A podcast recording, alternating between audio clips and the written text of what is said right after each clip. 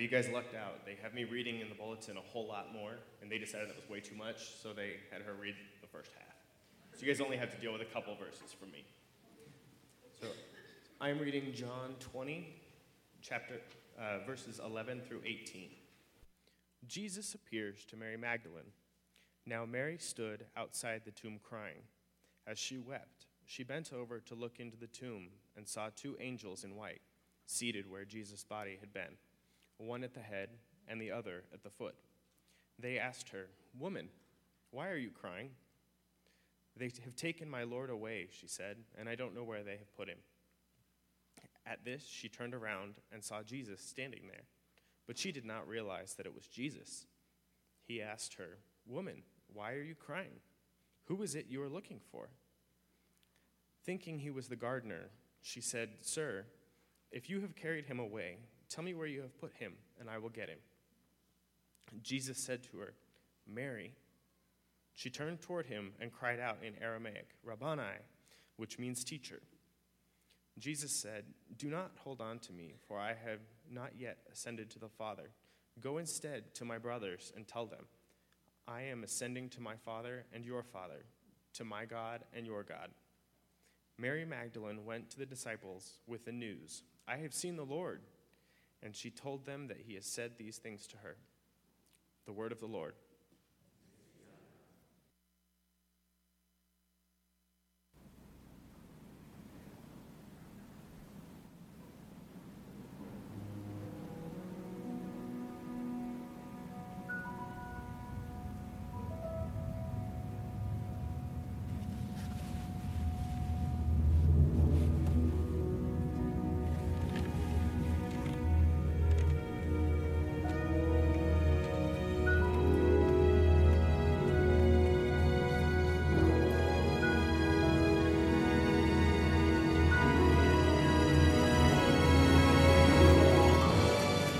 That day, for no particular reason, I decided to go for a little run. So I ran to the end of the road, and when I got there, I thought maybe I'd run to the end of town. President Carter, suffering from heat exhaustion, fell into the arms And when I got there. I thought maybe I'd just run across Greenbow County. And I figured since I run this far, maybe I'd just run across the great state of Alabama. And that's what I did. I ran clear across Alabama. For no particular reason, I just kept on going. I ran clear to the ocean.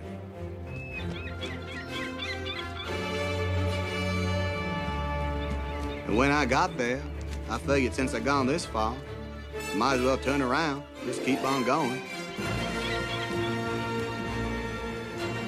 When I got to another ocean, I figured since I'd gone this far,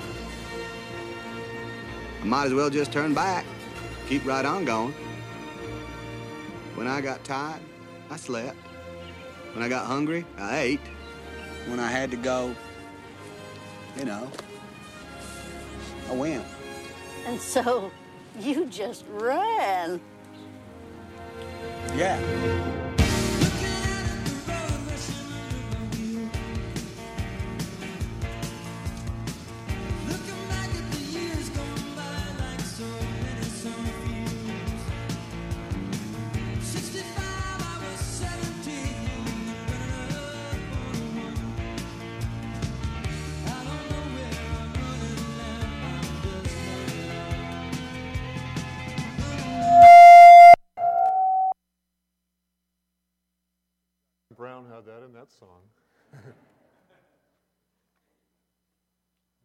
Interference. But what a great clip to think about our run with the Lord. You know, at some point, doesn't it seem like we just want to lace them up, rise up off that porch, and just run? Just run. We run, I think, because there's something that compels us to run to move in a new direction, something that pulls us from the, the darkness of the corners of our hearts and minds and, and begins to move us.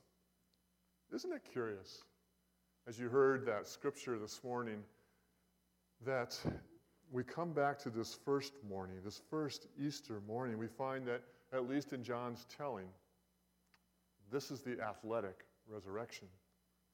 Everybody's on the move. Everyone is running, and there's a pace to this scene, and it's pretty quick. We have these three key people, each close to Jesus in a, a very unique way. Each of them, upon seeing or upon hearing that the tomb is now empty, unbelievably and miraculously empty, they just run. They shift their gait into a, a higher gear, and their, their lives begin to, to take on a new direction and pace, and they just run. Everything changed with the dawn of that first resurrection morning. I think we have a lot to be thankful for with those first Christians, those first people that came to that tomb. Everything was at stake for them on that resurrection day. The Apostle Paul would say a few years later about the news of that morning, he would say, If Christ has not been raised, our preaching is useless, and so is your faith. If Christ has not been raised, your faith is futile. You are still in your sins. If only for this life we have hope in Christ, we are of all people most to be pitied. Everything was at stake for them. The resurrection, someone said, is the most critical pivot point in human history. How can we ever go on in the same way if death is no longer death? If indeed death has lost its sting and death is not the victory we always thought it was, it's no wonder they just ran. They ran toward the possibility of it all. Don't you like about everything about Easter? Doesn't it just sort of strike you as a, a great day? You know, the flowers, the flowered cross, the children. I mean, it's, it's bright sometimes. it's a day for hope to win out. Uh, Easter's a day when a boy has got his new duds on and he gives you a glimpse of the man that he's going to one day be. Easter is the trumpeting beauty of the lilies. It's announcement of a new start. It's secretly eating the head off your chocolate bunny before breakfast. And when your mom finds out, she isn't even upset. She might even say something like, Sorry, it's not solid, it's just hollow. You know, today is about trying out your big shower voice, right? Reaching for an alleluia, seeing if you can make it without having to get that quick breath right in the middle. Go ahead and try it, try it. See if you can outsing that guy behind you who's probably like in the high school glee choir or something. You know, anyway, Easter is this day. It's a day we think about um, later, perhaps in the summer. Easter is a backyard Easter egg hunt. So then in August, while pulling weeds, you discover that plastic egg that's hiding in that shrub, and you shake it, and there's something in there. and looking around, make sure nobody's looking, you crack it open, jelly beans, and you pop them in. Still good. Seasoned. it's a possibility, the possibility of it all. You know, it's even the news reporter I saw the other day on the banks of the Seine with a chart and broken Notre Dame Cathedral in the backdrop. She said, This couldn't have happened at a worse time, the beginning of Easter week. But we know what happens at the end of Holy Week. Jesus is risen, and this great cathedral will also rise from the ashes. Everybody wants to get in on Easter. Everybody believes that there's a possibility that it could happen. And so Easter just runs on ahead of us and, and beckons us to run on with it and after it. Philip Brooks, who um, is an old hymn writer, O Little Town of Bethlehem, he wrote that one. He said these words about Easter. The great Easter truth is not that we are to live newly after death, but that we are to be new here and now by the power of the resurrection. Here and now. I hope so. I hope this resurrection day has caught you with your running shoes on. I don't see many up here, but I hope you're ready to do some running. Running free in the, in the joy of our risen Lord.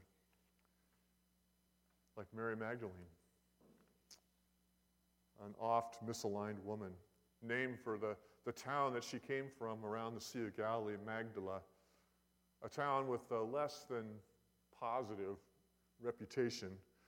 Uh, and it, maybe that's where Mary picked up her kind of poor image in the view of the, the public eye.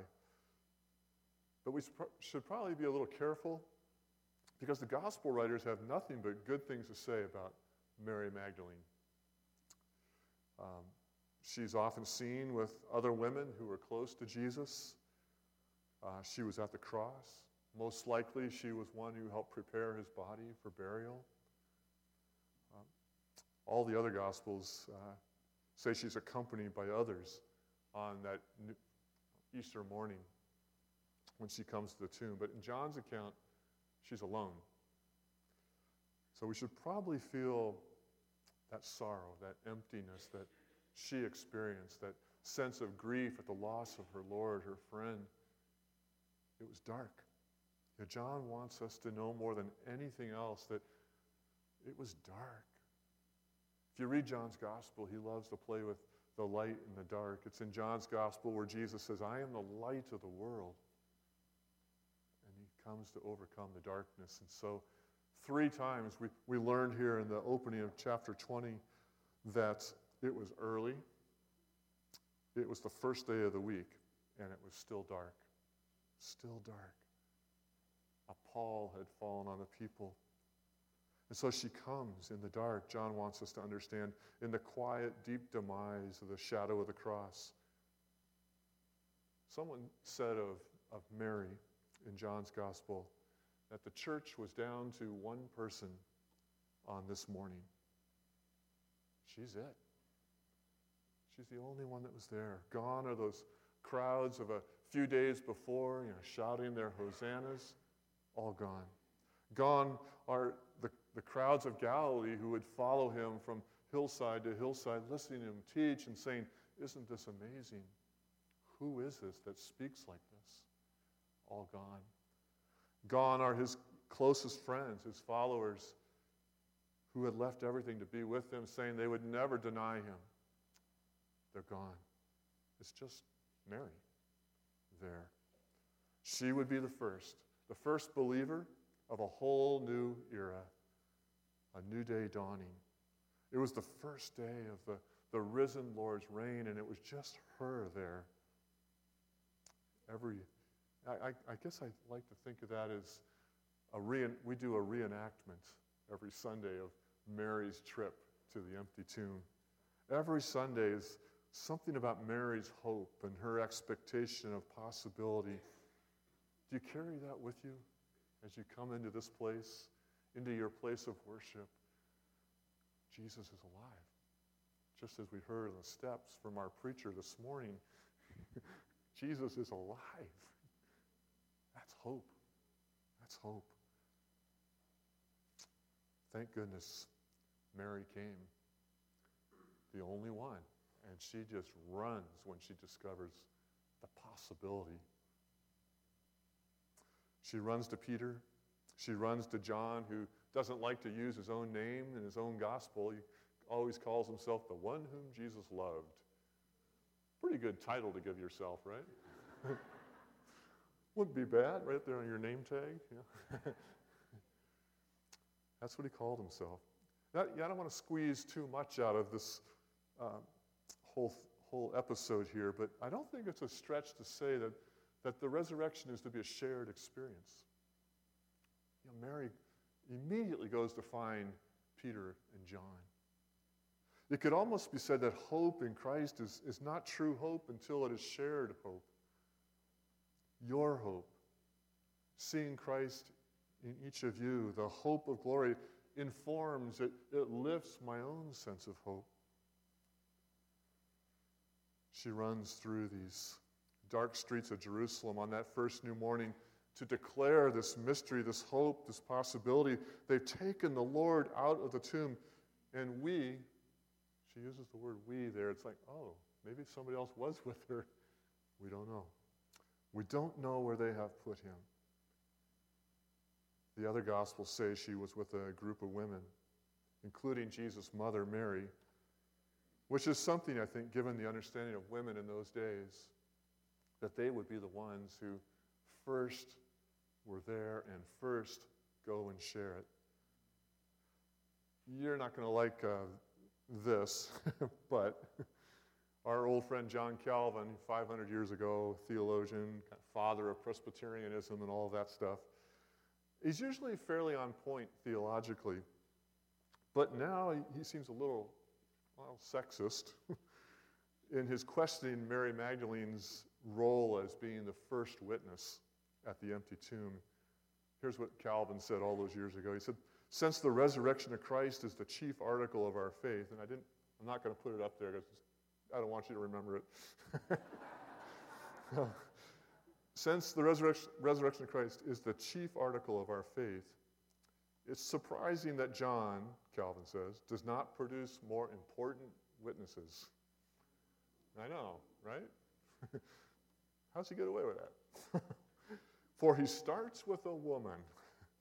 But, and here he quotes 1 Corinthians, but in this way the saying is fulfilled that God chooses what is weak in the world and foolish and contemptible, that he may confound the wisdom, power, and glory of the flesh. Wow. Not good. Not a good look by you know the Reformation period. Hadn't figured that out yet. But not in John.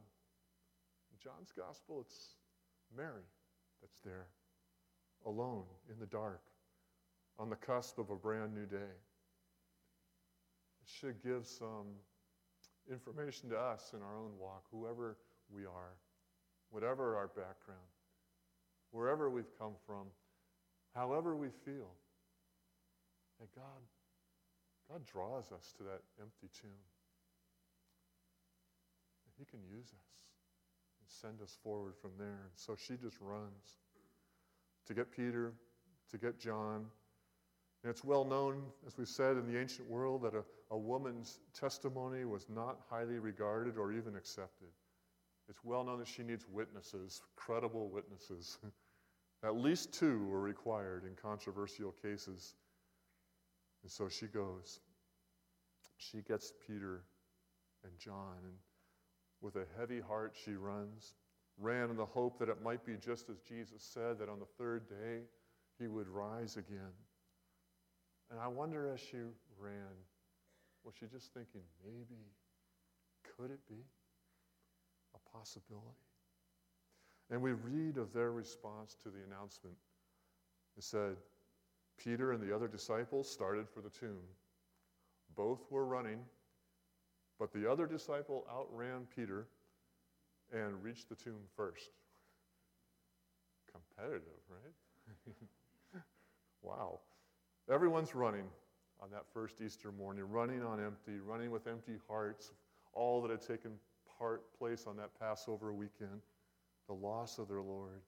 They were wondering, their lives dismantled in denial and in grief and loss, running running towards this news that Mary had brought.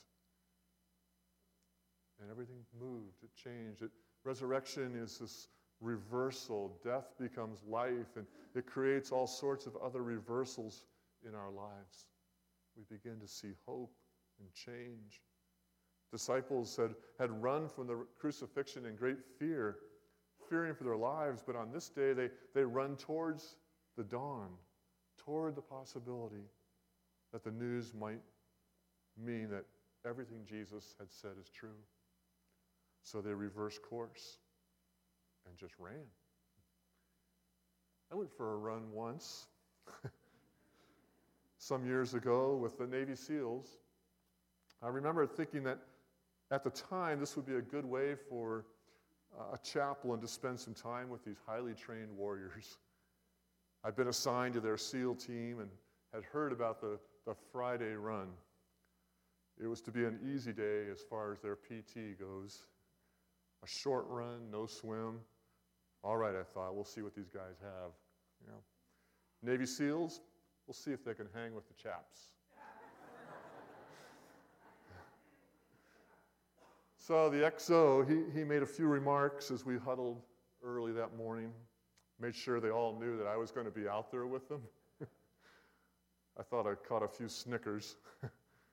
they were all kind of stripping off their t shirts and seeing what kind of shape they were all in. I considered doing the same, but then thought it best just to go ahead and leave my shirt on.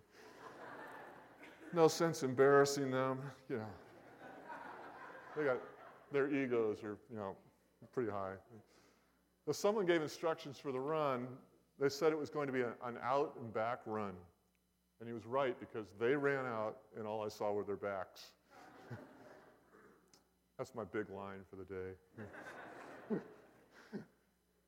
one, one, uh, one SEAL, he, he hung back with me for a few miles. At this point, though, I, I noticed he, he was starting to pull away with about every step, and I could tell he was feeling guilty. Finally, he kind of turns back to me over his shoulder and says, You all right, chaps? It's like, I'm doing the best I can. I said, Oh, yeah, yeah, yeah, fine, Navy Day. Go ahead, go on ahead. and he ran off. We went about six miles that morning, and I was dead last, and I mean dead. they all waited at the finish area for me to come in, and they welcomed me with sort of the sympathetic cheer, like, oh, good job. Where you been? kind of like John with Peter. Later, I, I told my teenage son, then teenage son, about my dead last finish. And he said something like, well, it's probably a good thing the chaplain didn't run, outrun the SEALs, national security and all. I said, Yeah, that's my plan. what I've discovered, though, is that Navy SEALs, they don't run like other Navy units. they run as if they have someplace to be.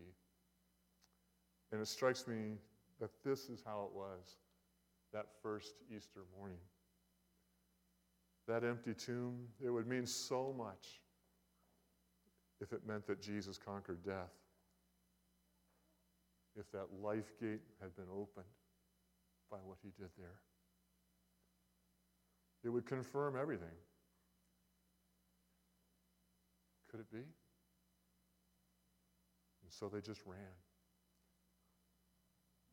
John gives us this play by play of how he outraced Peter.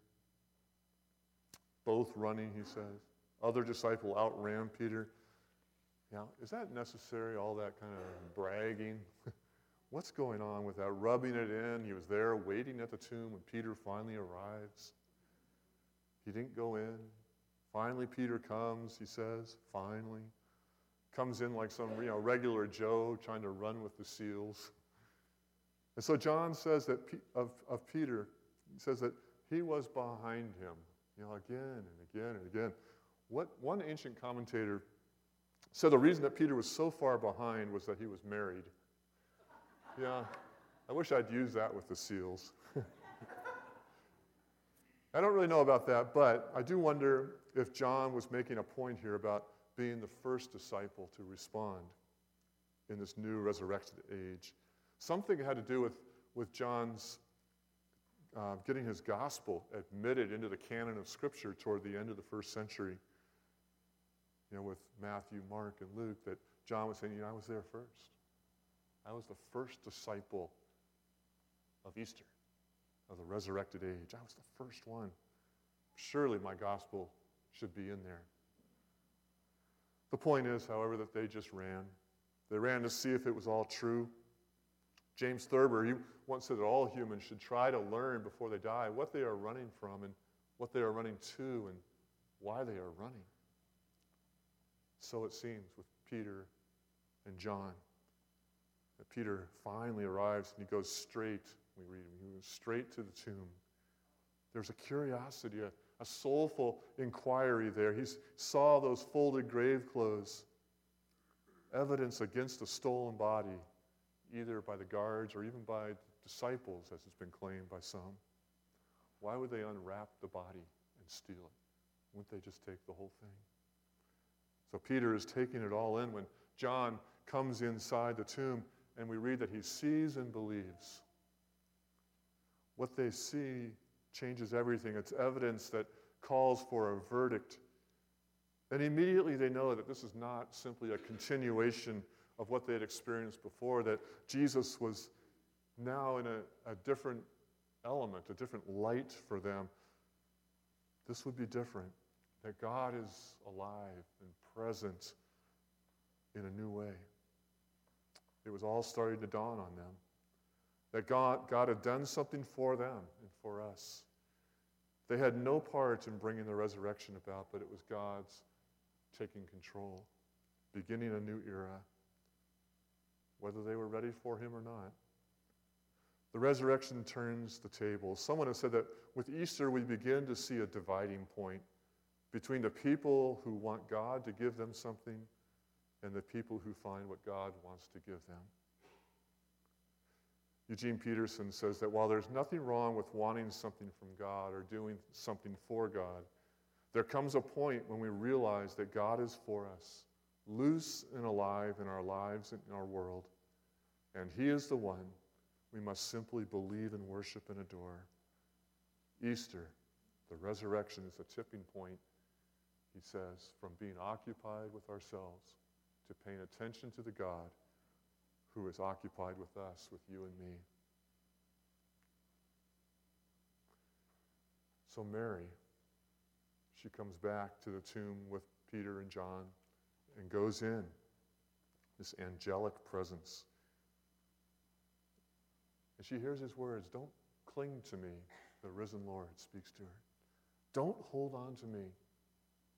This is different. This is going to be all new. He says, Go and tell. Go and share. Be alive in a whole new way with me, he seems to say.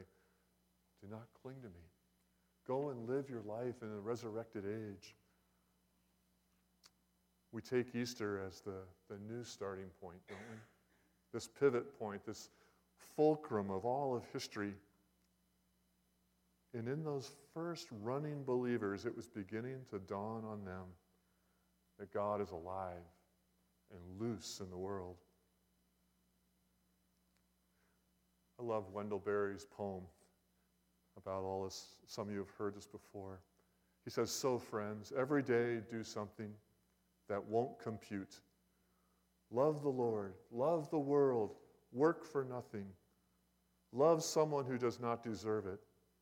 Ask the questions that have no answers. Invest in the millennium. Plant sequoias. Laugh. Laughter is immeasurable. Be joyful though you have consulted all the facts. Practice resurrection. Easter gives us this once a year opportunity to remember that we are practicing resurrection people. That we live in a different world now. We just run. We run towards a, a, a new, brand new truth and age that Jesus, through that empty tomb, inaugurated. We run not so much in pursuit of God, but because God has set us free. I love Henri Nouwen says, if you are risen with Christ, then for the love of Christ, live a risen life. Think big and love lots. Against all odds, you will feel better. Isn't that great? Run.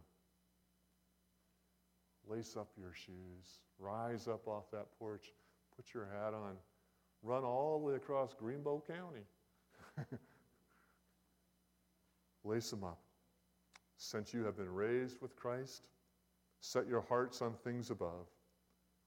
Against all odds, you will feel better, for God is loose, God is alive. Practice resurrection. Let's pray.